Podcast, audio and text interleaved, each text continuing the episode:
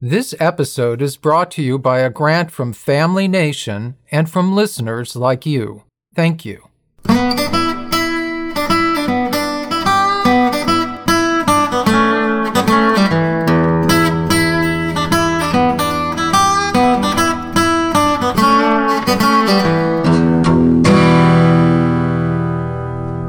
I'm Julian G. Simmons, and this is Our Gen Pod. Welcome back, everyone. And for those of you who are new to our podcast, welcome. If you've been listening to our previous episodes, you know we focus on listeners who are over 55. We talk about topics of interest that affect the quality of our lives. Today, we're looking at a serious problem that many of us know well being sidelined and overlooked, of feeling and actually becoming more and more isolated as we age. That's ageism. And it is a serious problem in America. It causes loneliness, depression, illness, and can literally cut years off your lifespan. A lot of us can't afford to retire or just want to keep working, but we discover those doors to opportunity are suddenly slammed in our face. We sense it just reading the news or watching television. Ageism is constantly staring us in the face. But today's guest points out something surprising. When it comes to ageism, we can be our own worst enemy. We buy into the prejudice that shuns us and we just play along, stepping aside. The good news is we can change our own internal ageist attitudes into a force for change. Good change. In this stagnant world of ageism, our guest is a breath of fresh air, the brilliant author of the new book, This Chair Rocks A Manifesto Against Ageism, Ashton Applewhite. This Chair Rocks is a powerful and insightful book, and I highly recommend it to all of you. We'll have a link on our website, ourgenpod.com. Ashton is a leading spokesperson for the emerging movement to raise awareness of ageism and how to dismantle it. She has been recognized by the New York Times, The New Yorker, National Public Radio, and the American Society on Aging as an expert on ageism. She has written for Harper's, The Guardian, and The New York Times. She is an author of the blogs This Chair Rocks and Yo, Is This Ageist? She has spoken at major venues including the TED Main Stage and the United Nations.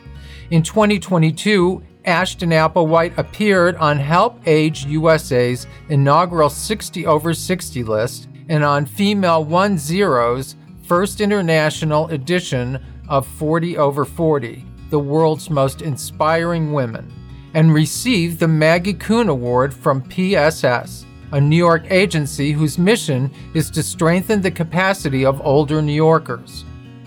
Here is my conversation with Ashton Applewhite. Hello, Ashton Applewhite. Welcome to Our Gen Pod. It's so thrilling to have you here. After watching your TED Talk and reading your book, I just thought, oh my God, I just have to talk to this woman because it was so. I, I, You're fangirling. Yeah, well, I mean, that's it. And the other thing was how much I learned about my own internal ageism and how I ended up seeing it everywhere. That's the best comment in the world. Thank you for admitting that because that's when you, that means you've embarked on the hardest and most necessary part. The rest is easier. Yeah, I hope so. And I hope we can do something about it. So, what is ageism?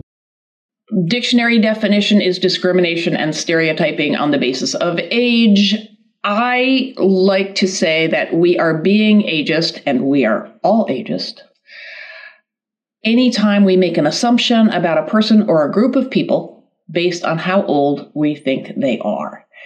And we live in an incredibly youth obsessed culture. So most ageist commentary, negative commentary is directed against later life, but ageism cuts both ways. Younger people experience a lot of it, and it really casts a shadow across our whole lives. It does. So, what are the different types of ageism well, I would say the two types are internalized, which is when we all have heard these negative messages and the attitudes start to form in early childhood about the same time as attitudes towards race and gender.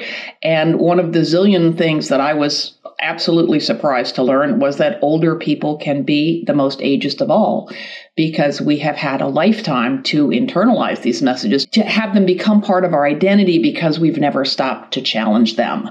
So that's internalized bias. And then there's structural bias, which is discrimination, how economic or social policies reinforce segregation or make it harder for people under or over a given age to get heard or get started. Mm-hmm. The World Health Organization launched a global campaign to combat ageism a year ago. And I like to point out it's not the World Old People Organization.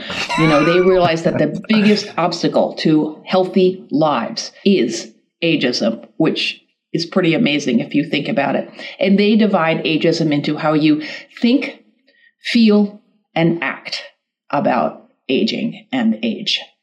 Yeah, they, they said that it can shorten your lifespan by seven and a half years. Yeah.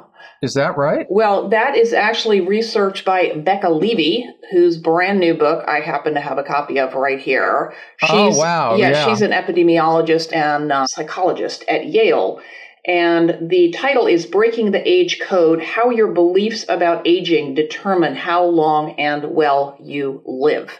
And she has been studying for decades now exactly how what we think about aging affects how our minds and bodies function at the cellular level. My favorite of her findings is that people, that she tends to frame it as a positive attitude towards aging. I like to think of it as a fact rather than fear based attitude because I don't want it to sound like you put some happy gloss or ignore the scary stuff, right? Which is real. But mm-hmm. people with this more realistic, nuanced understanding of aging, who don't equate aging with decline and despair, are less likely to get Alzheimer's even if they have the gene that predisposes us to the disease which I have. You do? Well, yeah. then you are you are doing everything you can. What you are doing right now is the single most effective and to my mind the only way you can help prevent getting Alzheimer's is to educate yourself so that the myths and stereotypes don't fill your brain with negative assumptions that are probably not going to come true. It was Levy's research quite a while ago that established that people with this deeper and more accurate understanding of aging that and again not to say that the scary stuff is not real but that also understand it for what it is which is a time of growth and purpose and meaning and value like any other stage of life live an average of seven and a half years longer. And this is why the world health organization launched a global campaign about it. It's kind of a well for me personally it feels like a balancing act like i have to keep myself in check all the time. Like I, I have a very youthful spirit, and I, I don't know if that's ageist to say that even. Well, why would what's what do you mean by youthful spirit? How would you describe what you're feeling without using the word youthful? I'll give you a perfect example. Years ago, there was a, a reverend, Reverend George Regas at All Saints Episcopal Church in Pasadena, and he was known as a real progressive minister. And I used to love his sermons because he just had this way of reaching out to you like he's talking to you personally, which is a real gift, I think, with a preacher. But one Sunday he was saying, You know, I woke up this morning and I went into the bathroom and I looked in the mirror and I went, Oh my God, who is that 64 year old person? I'm only 16. And to me, it was like there is this thing about the soul, maybe not 16, but that's ageless, that doesn't necessarily reflect how you might look physically in your years. I mean, it's something I've thought about, and one of my favorite passages in the book is about the word ageless. And I am at, on this, as on many things, way less doctrinaire than I used to be because I don't love the word because you see it so often for with good reason on cosmetics and because, you know, anti-aging, it'll make you ageless. And I know this word won't catch on, but I say, how about ageful? Because we are the sum of all our years. Our years are what make us us right? You, you are the sum of all these experiences. Why strip away the most precious thing we have acquired, which is all these experiences? So I don't love ageless, but someone was at a reading and she called me out and she said, you know, I think the spirit is ageless. So far be it from me to argue with her or you on that. But the word you used was youthful. And I think that that is an, it is an ageist tendency to use youth to mean insert good thing and and old so i feel so old yeah, what that really yeah. means is i feel useless i feel ugly i feel sexless i feel inept all things we can feel at any age. Yeah. So your youthful spirit, you know, you do have like a boyish way about you, I can see. But I think what you really mean is you, have energy, you have appetite, you are curious. And yeah, those absolutely. is probably how you were when you were 12 and how you're going to be at 112. I also think that for years I was in public relations and advertising, and I think that a lot of the words like ageless have been abused by commercial advertising in a way that they have twisted the meanings to mean something that maybe it originally wasn't meant in its definition. But I, and i think that's one of the hugest problems we have with ageism is how we are perceived commercially and how we see ourselves. I mean, I have a talk about aging while female that starts with that brutal t- thing of looking in the mirror and going, what the hell happened? Which I try really hard not to do. I've had a while to work on this, but sometimes it sneaks up on me, you know, and ideally we think, well, how about, you know, I look like this because of all the things that did happen and think how they were amazing, you know, many of them and, and, make a distance between that and the equation of youth and beauty and, you know, wrinkles with ugliness and all of that. Step back and question that narrative, which is hard to do. When do you think ageism started in our culture? Is there a definitive point where it started to show its face in society? It's not like there was no ageism and then, and then there was, but a bunch of things happened mainly in the in the 19th century there started to be a lot more old age right? That was one thing. People started living longer and that was also a time when industrialization happened, urbanization happened, the nursing home got invented, the retirement home got invented, which were age segregating factors. Higher education, we, we started spending more time in school. That's also a highly age segregating force. So all these things combined to separate age groups and also to sort of change the way we saw age. Apparently, in 19th century America and before, a lot of people didn't even know how old they were. People lived in small communities, all ages were mixed up. You went to the one room schoolhouse, you hit puberty, and pretty soon you got married and you had a family and you worked your butt off and then you died. Like, you know, the invention of adolescence, for example, was another thing that happened. So we had more time to think about age in ways that were not always very helpful because newsflash, we live in a high, highly consumer oriented capitalist society, and age was kind of turned into a problem that could be solved. And there were like social security got invented, which lifted, you know, millions of older Americans out of poverty, but had the double edged consequence of sort of creating this idea of a point at which older people had to retire in order to qualify for it and then became sort of economic dead weight, which is not at all the case for lots of reasons I won't go into. You said something interesting, and I remember your discussion of that earlier in your book. I started thinking about the idea of separating, like putting people in nursing mm-hmm. homes and retirement communities and things like that and how it, it made me think of I did a lot of research some years ago on the Holocaust, for example, and trying to figure out what why it happened and how it happened and all that. And my family is originally from Poland. And I realized that one of the big problems was ignorance. Ignorance because Jewish people were separated from the rest of the community. And it seems that not knowing or understanding breeds kind of a fear into people that there's an enemy out there. There's the us and the them as opposed to the we. Absolutely. And it allows stereotypes to go unquestioned. That's, exactly. And stereotypes are at the root of all prejudice. If you're never with people who don't worship the way you do or have the same skin color that you do or whatever, then you don't have the basis to challenge what you might have, you know, empirically from your own experience. We can read a lot of books and listen to a lot of podcasts, but if you know or are friends with people who are different from you in those ways, then that really undoes your sort of ready made assumptions. Exactly.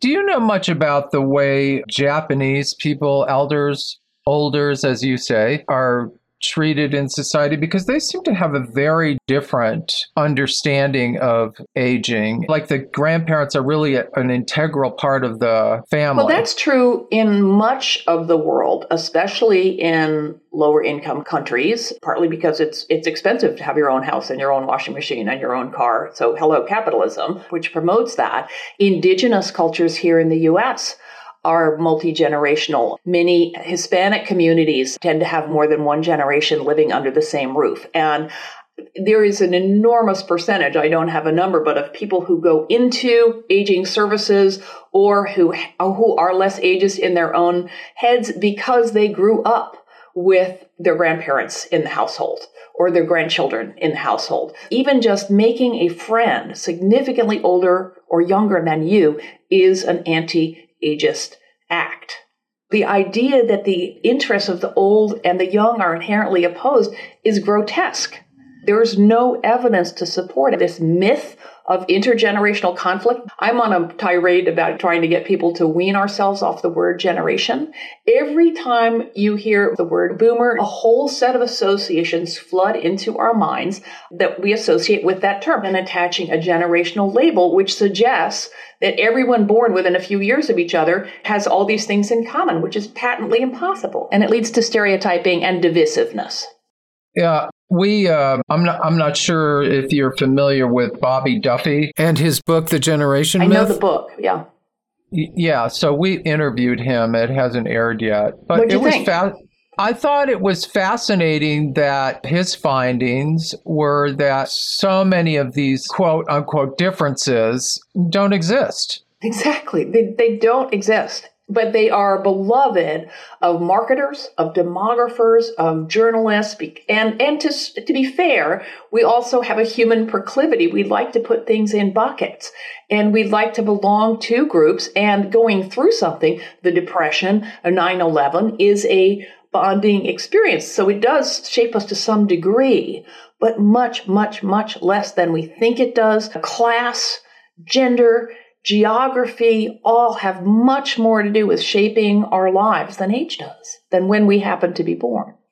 But ageism is like the biggest of the isms, and it in that it to be affects all of us. I mean, Yes. so sexism, so is racism. yeah, but I mean, it's so pervasive. Like in the workplace, for example, it's really hard to pinpoint ageism, isn't it? well, it is hard to win an age discrimination suit because the Supreme Court established a higher burden of proof. You have to prove that age is the only reason you were discriminated against, which is a higher standard than if you have to prove racial discrimination or gender discrimination, in which case it doesn't have to be the only factor.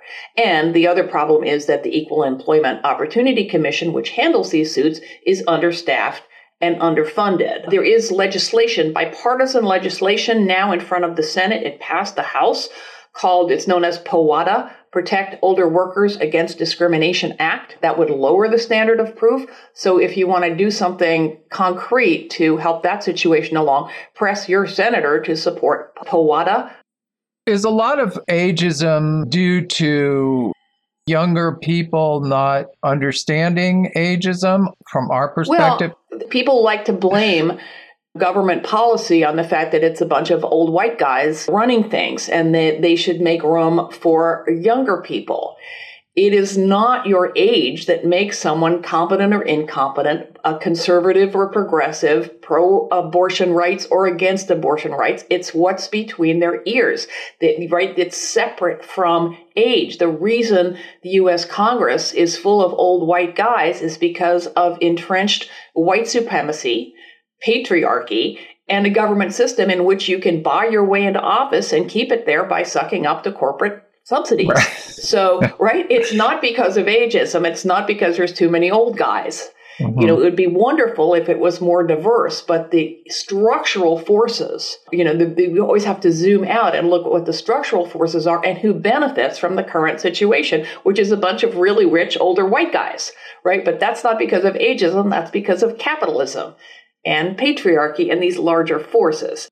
It made me think of something. I have a friend who is on social media and she's forever posting these things about it's those old white guys who are to blame for everything. And I think, well, yeah, but I, I also say, but you know, it bothers me every time you say that because I'm one of them and it's, I am nothing is. like it's that. It's an ageist and sexist thing to say. I mean, Bernie Sanders is an old white guy he thinks very differently from Mitch McConnell. It's right. just, it's never, you know, you need to look in any situation, no matter what prejudice you're talking about, about what that person does and says, not what they look like.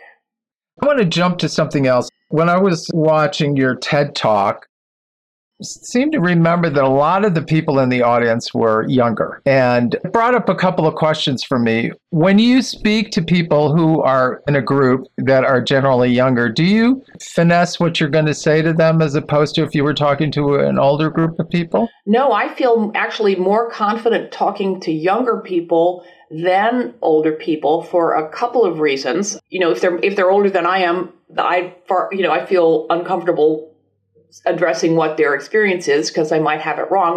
And because I feel so strongly that the earlier in life you get the memo that our fears of aging are so out of proportion to reality that their fears are bad for us and that and when you're young it's really really hard to imagine being old. And i don't think that's ageism. I think that's human but I urge my younger listeners to think of themselves as old people in training. If you acknowledge that someday, if you're lucky, because no one wants to die young, you will be that person, it's an active imagination that keeps you from getting on this hamster wheel of denial. If I just, you know, buy enough face cream, eat enough kale, do enough meditating, when we all, you know, we all have our things, run enough marathons, that, that scary aging thing won't happen to me. It's going to happen to you. We waste so much of our youth squandering youth and worrying about old age, which is a time of life that just about everyone enjoys as they get here, which is, you know, which is why there's the U curve of happiness that shows that people are most unhappy in midlife and happier at the ends.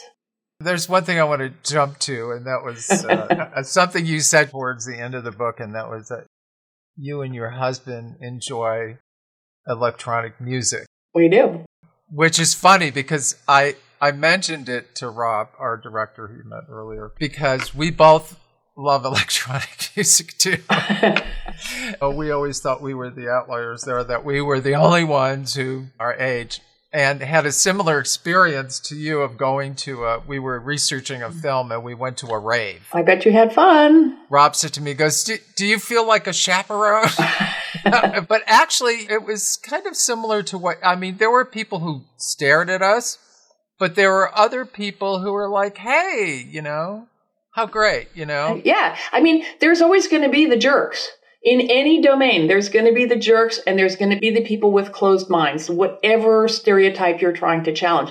I don't, I, I'm not a great dancer. I do strongly dislike being conspicuous because of my age, but I love it too much to not go. And for the few people who are rolling their eyeballs, most of the people aren't paying any attention at all.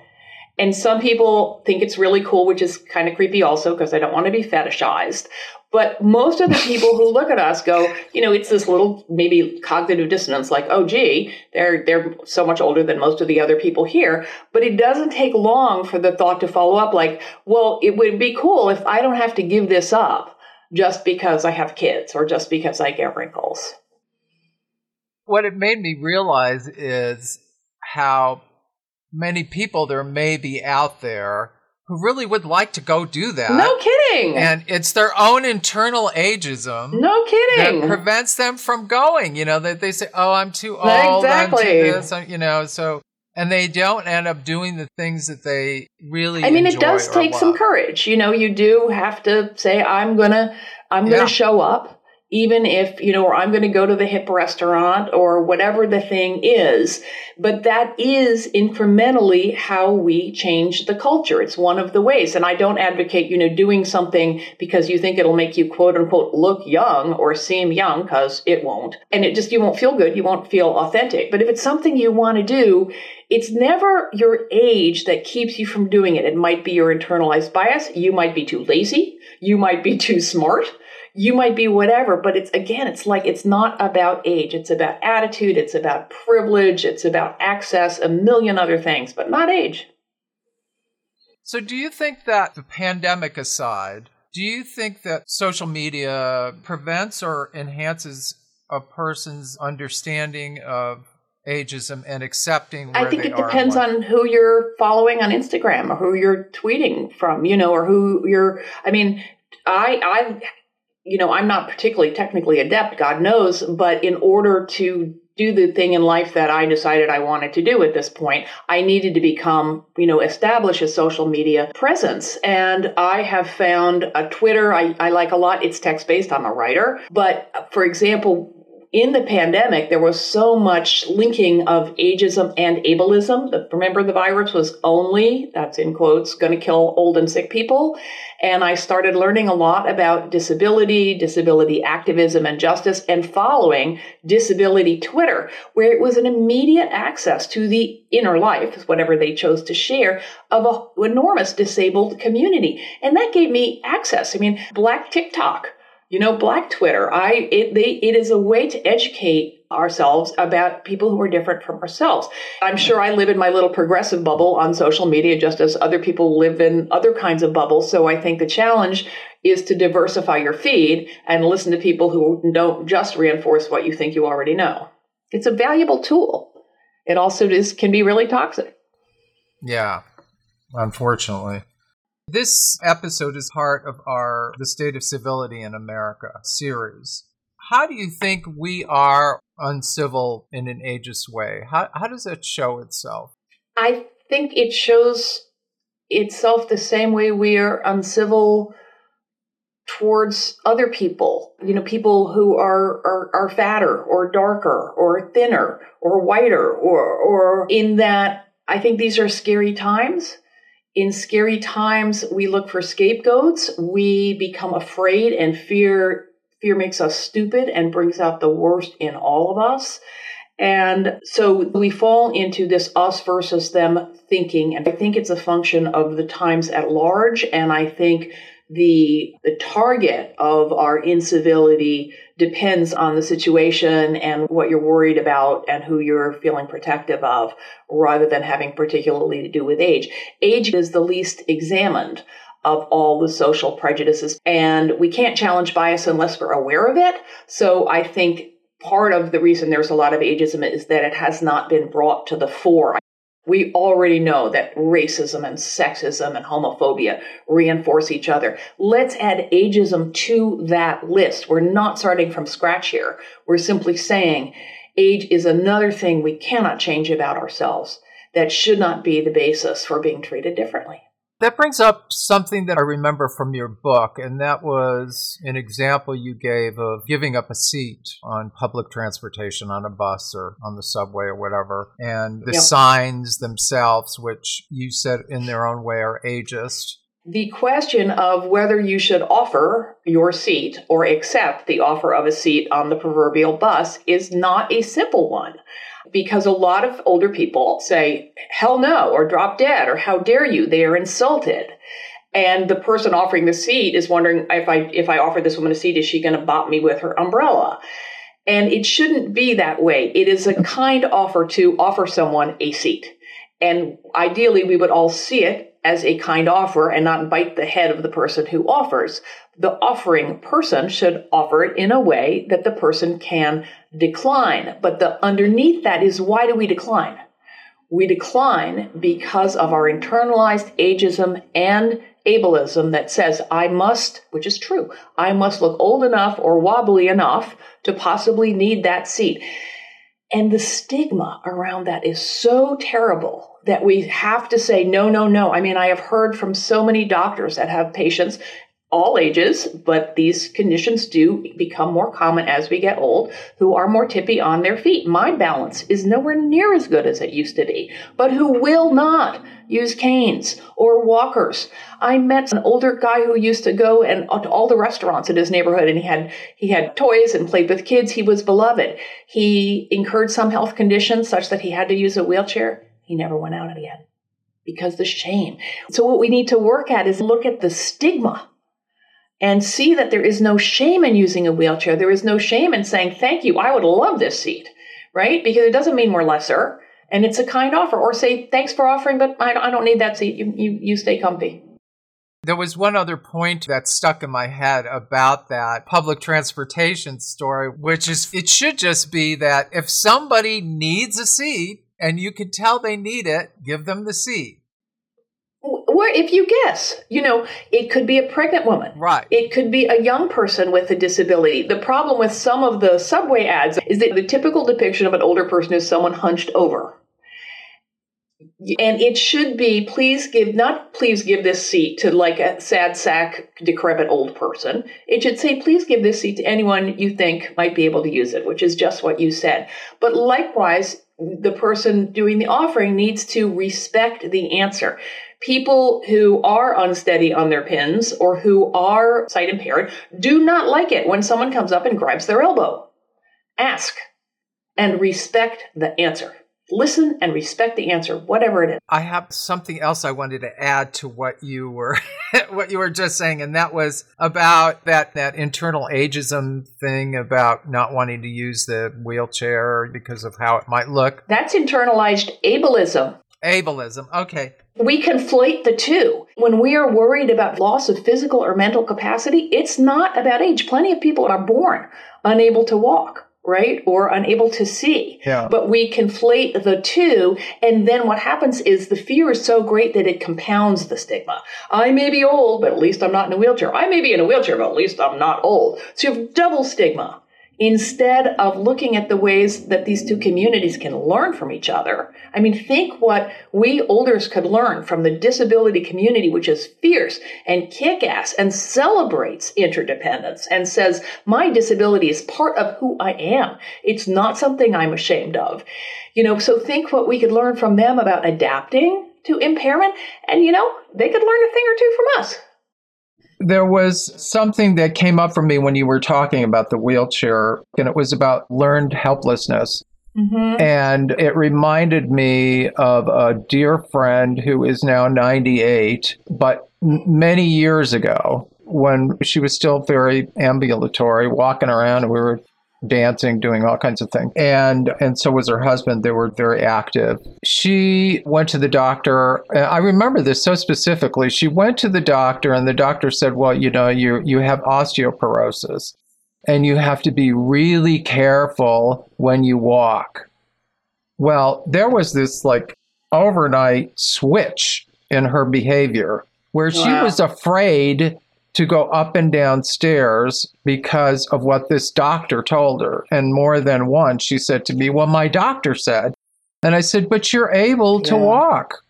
So why are you doing yeah. this yourself? I mean, it's complicated. She should use the railing. I had a shoulder replacement this fall, and the doctor said, use the railing. And I use the railing now. I use it when I go down in the subways. I'm not going to prove that I don't need to use the railing, but it is important also. So it's a dance. There's so much resistance to appearing incapacitated in any way that people shun railings or they go in the other direction, like your friend. I think of my partner's parents who were both mobility impaired. Bill shattered his ankle when the plane he was piloting was shot down over occupied Belgium, and Ruth had had polio. And they moved with difficulty, but by God, they would get around their apartment. They had all sorts of stuff to lean on and make their egg salad sandwich and get to the table and get back and clean it up. And towards the very end of their lives, they did get home health assistants who made the egg salad for them.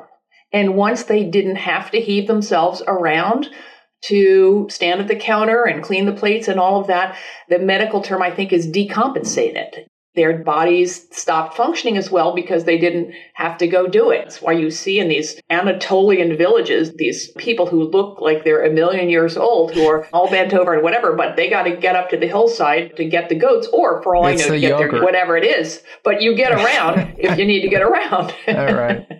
Yeah, it made me think of the medical profession. You talked about the lack of geriatricians and how the view is often to correct the problem when the problem happens as opposed to preventing the problem Preventive from care. ever happening in the first yeah. place.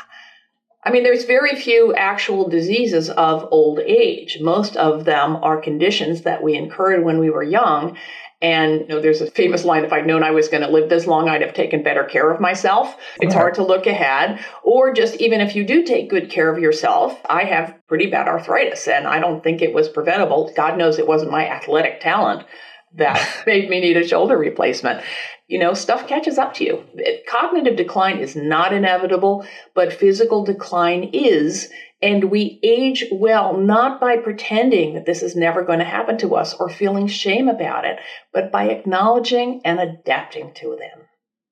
I want to go back to ageism in, in the workforce because, for one thing, so many people I know, if there's one thing that they complain about, it's how they can't find work or the work yeah. that they do find is is just not anywhere near the potential they have, uh, it's just like they're being underused terribly and they're not making it's any money. Pervasive.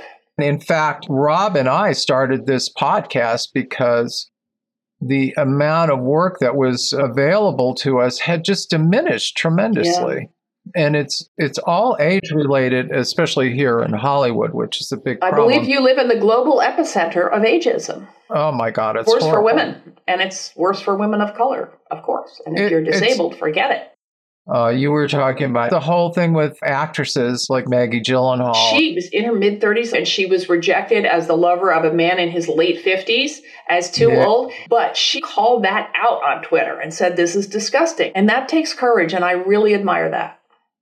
Yeah, it does. It takes a lot of courage to call it out, whether you're famous or not. IBM had a policy of intentionally pushing out older yep. workers to make room for the younger ones. It is a fallacy that older workers take jobs away from younger workers. It's called the fallacy of the lump of labor.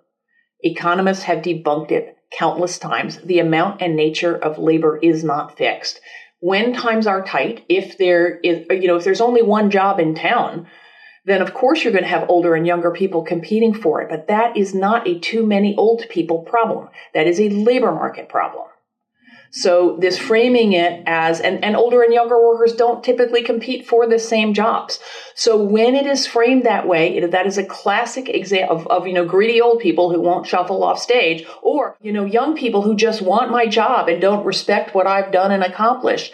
Both, both of those ways of thinking are ageist.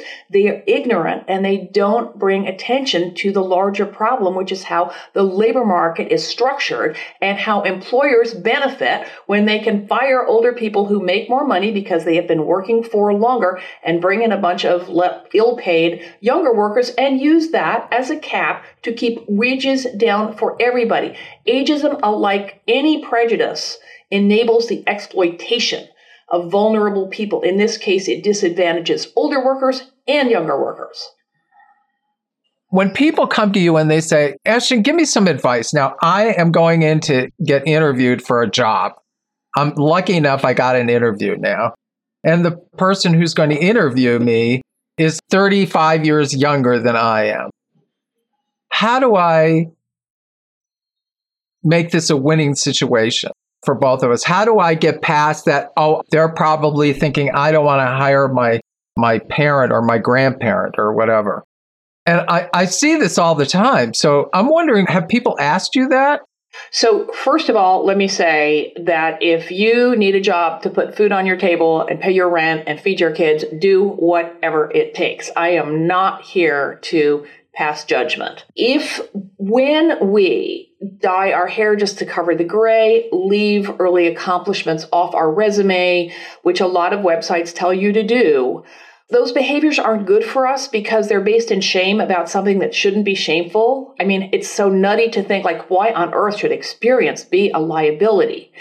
The advice I would give is to say that if you are concerned that I am older than your average employee, here's a whole bunch of reasons why you shouldn't worry about that. Do your homework, obviously, familiarize yourself with what the organization does and what skills they need, and show them that you have the skills.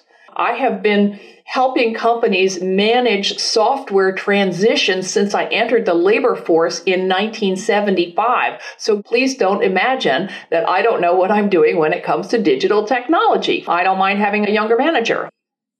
I saw something in the undergraduate law journal where you were quoted about the winning combination of experience and freshness, meaning the experience of the older employee and the freshness right, the best, of the younger employee that the combination the of the diverse. two we know this and it, not just age diverse but racially diverse diverse backgrounds diverse genders all of that. What i want people like you to do is when diversity and inclusion are being talked about say is age part of it? Do you teach people about age equity? And if age is missing ask why because there is no good reason for it I get heartrending messages from people, and it sounds like you do too, Julian, who have sent out hundreds of resumes who don't get a single callback, or if they do, the interview is over the minute they walk in the door or turn on their camera, which is heartbreaking and disgusting. So, you know, what, but we're not going to change that without addressing ageism in the culture by by challenging the very notion. And i think to, you know to say age is a criterion for diversity is not exactly earth shattering it's blindingly obvious. And as if we keep saying it you know more only i think it's 8% of corporations include age diversity as part of their DEI initiatives. Let me just add for our listeners that DEI stands for diversity, equity and inclusion which is supposed to promote the fair treatment and full participation of all people, especially in the workplace, who have historically been underrepresented. And as you say, ageism is pretty much ignored. It's absurd, it's grotesque. There seems to be this perception by younger people that older people don't care about creativity? I think there's a perception that older people maybe aren't creative. I mean, it's not being 60 years old makes you not creative. It's being in the same job doing the same dumb things for 30 years. Older people aren't trained.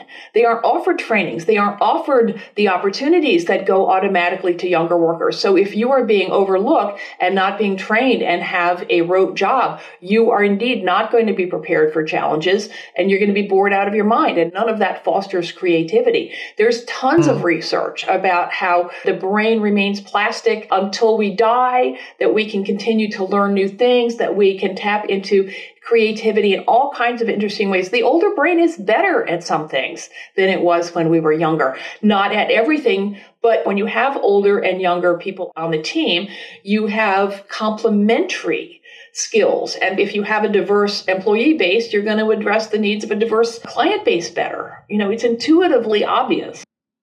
Going back to incivility or civility, there seems to be a systemic impatience with older people. Just like simple things like older people crossing the street, older people maybe taking more time to answer a question not meaning that they don't know the answer, but they're just taking a little time to right. think about it. Yeah, there's that whole theory that so, we're just sifting through more data and coming up with right. a arguably better answer than someone who has less to draw on.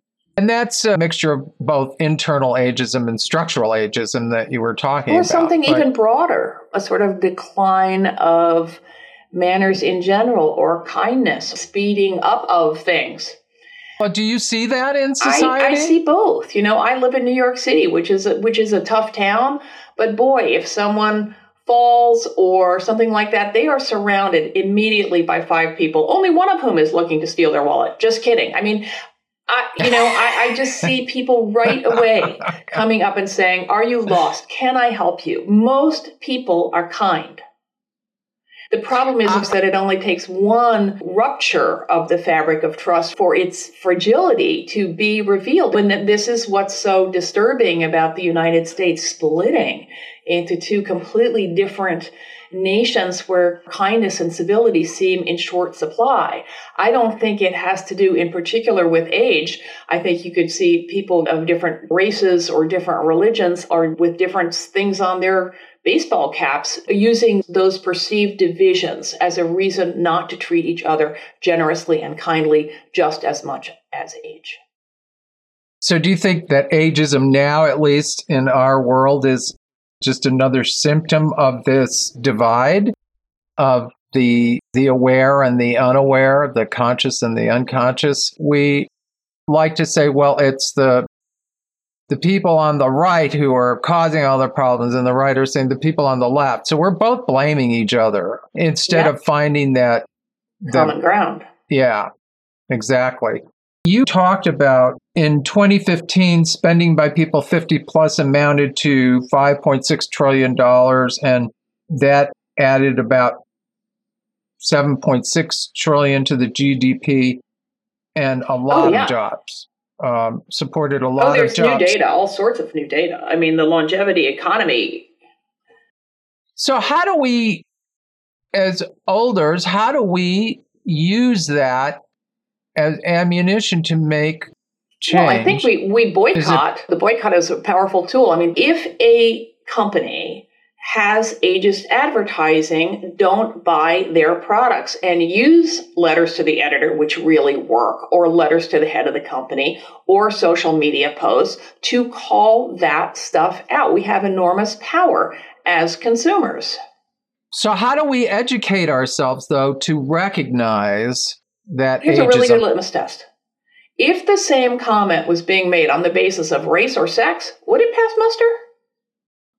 If that was a person with a disability in that situation or a black person, would those comments get passed without a shrug? And if not, then it's ageist. I have a blog called Yo, Is This Ageist? And I created it because ageism is a new idea to many of us, and we can't challenge bias unless we're aware of it. So, you know, spend some time on Yo, Is This Ageist for some questions about how people have encountered or wonder whether they've encountered ageism in the world and what I recommend doing about it if we don't call it out, which does take courage and needs to be done in a neutral way because if you just put someone on the defensive, they're you've just going to think them. you're a jerk, you've lost them. But a really good all purpose rejoinder to a comment that you think might be ageist. Are, are you retired? For example, you know, what do you mean by that? Mm-hmm. And just let it sit there. Young lady, I really dislike being called young lady because all it does is call attention to the fact that I'm not young. I didn't like young lady when I was a young lady. Right. So, what, what do you mean by that? And let it sit there because you want to force, frankly, that moment of reflection without jumping on them, without saying you shouldn't say that, which I, I sometimes like am not so good at backing off of it. But by asking that question, we do get people to think about, well, what did they mean by that? You look great for your age. What do you mean by that? Mm. You look mm. great for your age too. Yeah.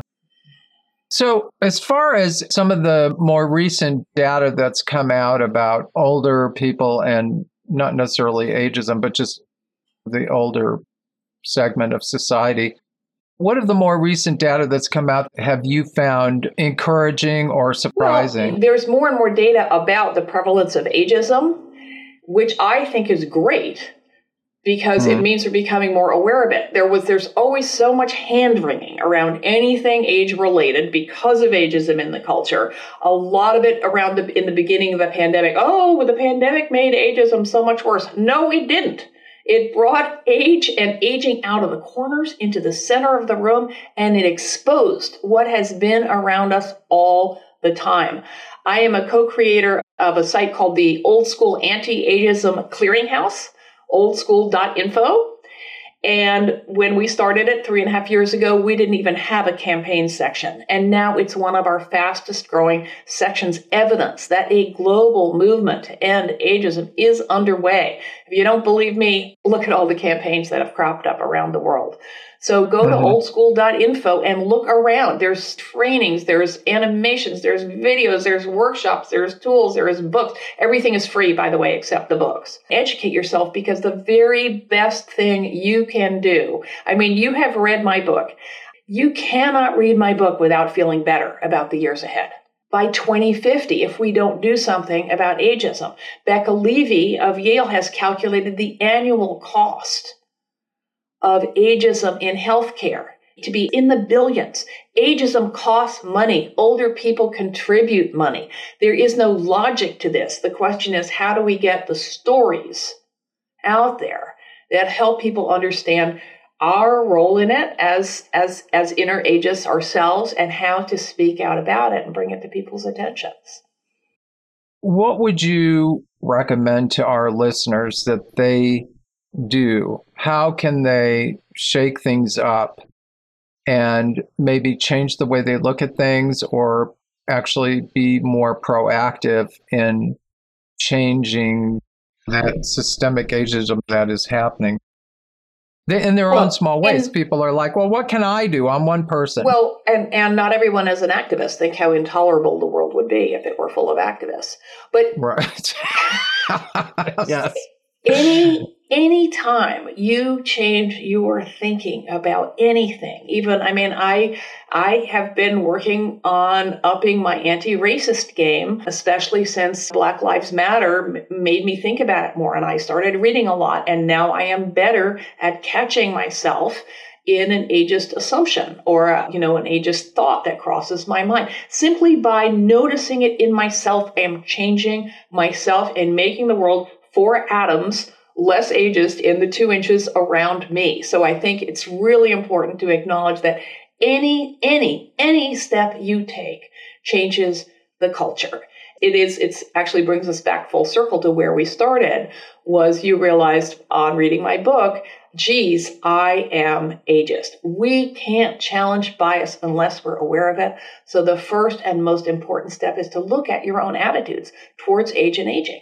Think about whether you blame every ache on pain, on aging, and whether it might have been because you're actually hungover or you moved a sofa yesterday, you know, or whether the young people who are doing that stuff with you, jumping around at the club in the middle of the night, they're probably super stiff too, right? So question the reflexive tendency to blame every physical problem on age, for example. Think about how you use the words old and young or youthful and then stop and think about the feeling you're actually describing because I guarantee it's not about how old you are because someone younger than you might feel the exact opposite way and someone older than you might be ready to climb that mountain that you don't feel like it, right? So think about how you use the words old and young and try and break the habit of associating young with all sorts of positive attributes and old with negative ones. Well, thank you so much for being with us. I and I have to say that I really encourage all of our listeners to read your book because it really made me change the way I look at things and I'm not just saying that. It really did. And thank you. And was it fun to read? It was fun to read. and like I said, you should be an audiobook narrator. You've got a second career there if you want. In my next life. So anyway, thank you so much for your time, Ashton. I really appreciate thank it. Thank you, Julian. You take Pleasure. care. You too. Bye.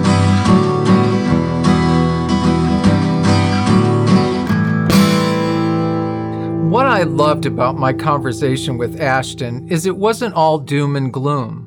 I was afraid it was going to leave me feeling helpless about ageism, but between reading her incredible book and our lively and very uplifting conversation, I felt very positive that we, individually and collectively, can harness our power to make some changes to rid our society of ageism. It's going to take some work and it won't happen overnight, maybe not even in our lifetime, but we could certainly move the dial in a more positive direction. One way of tackling ageism is breaking down the barriers between generations. For decades, most of us have just accepted the idea that there's some kind of immovable wall between boomers, millennials, Gen Xers, but in our next episode, we're going to knock down that wall. Bobby Duffy, who is a professor at King's College London, has just come out with a groundbreaking book called The Generation Myth We'll learn about the fallacy of those generational divisions and we'll discover that the key to happiness may just be in making friends of all ages. Make sure to subscribe to our newsletter to know when that episode is coming up.